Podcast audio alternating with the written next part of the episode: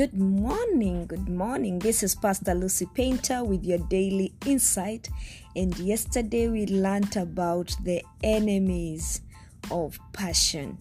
We said we're gonna deal with the enemies of passion, all those fatigues, the compromise, the comparison, the compression.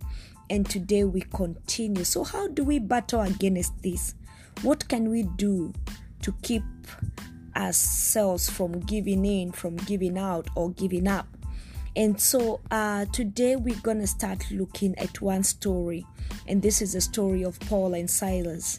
And from this story, we can give ourselves some practical weapons for this battle.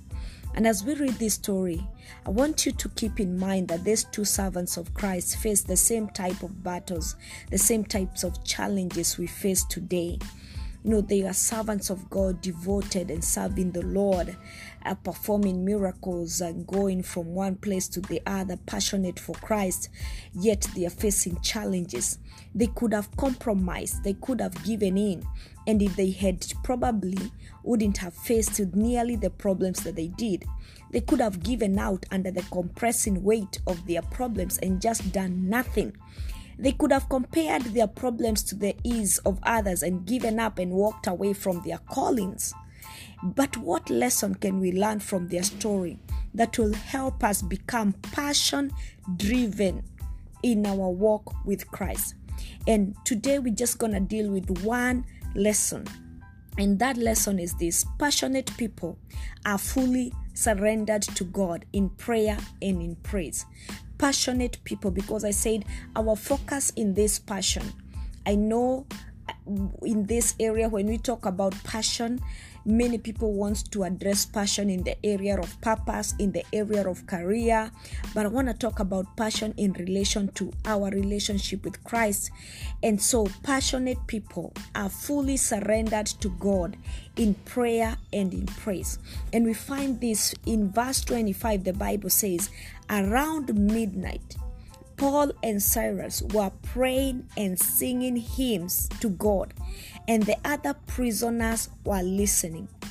Around midnight, Paul and Silas were praying and singing hymns to God, and the other prisoners were listening. Listen to this Paul and Silas were in prison because of their faith in Jesus Christ. They had done what God had said was right but they ended up being persecuted nonetheless. So, what is their response? They did not complain, they did not whine about how unfair life is. They did not play the part of the victim like so many people today they tend to do. You know, you know this is this is a part where they should have even uh, caused people outside to riot, to protest. No, they worshipped they bowed their hearts in prayer and they lifted their voices in praise. And that is an example of what a passionate follower of Christ looks like. It is somebody who is fully surrendered to God in prayer and praise. Fully surrendered. And remember when we started on Monday, we talked about this. Passionate people, followers of Christ, it is not just about the level of believing, but also sharing in his suffering. That Paul and Silas are in prison, but despite being in prison, instead of getting an opportunity to play the victim card, they're there praising and praying. They are dedicated, they are yielded, they are surrendered to God in prayer and in praise. That is what how it shows passion. Passion it's not something they can fake. It is not something that they need to to try and figure out. It, it is it is evident through how they behave in these times of suffering, in this time of calamity, in these times of challenge.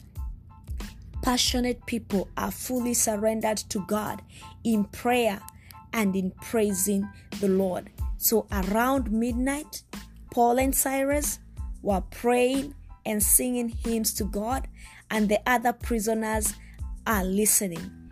It is in a place where you would not expect praise and prayer to take place, but that's what they're doing in the prison, in the dungeon, in the place where they should be wailing and complaining. But because of the passion they have for Christ, they know it is a time to praise. It is a time to pray. It is a time to have fellowship with God. It doesn't matter whether we are in prison, we are so passionate for Christ. We know we are not alone. We're just gonna praise Him. They just decide to set an atmosphere of praise and they have an audience.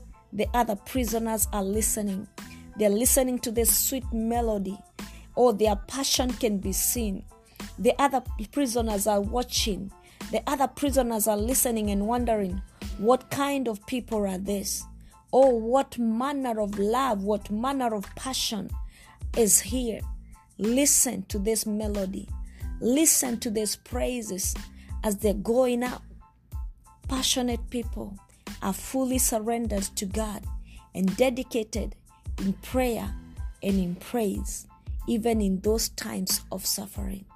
Shalom, this is Pastor Lucy Painter with your daily insight, and this is Passion Day 3.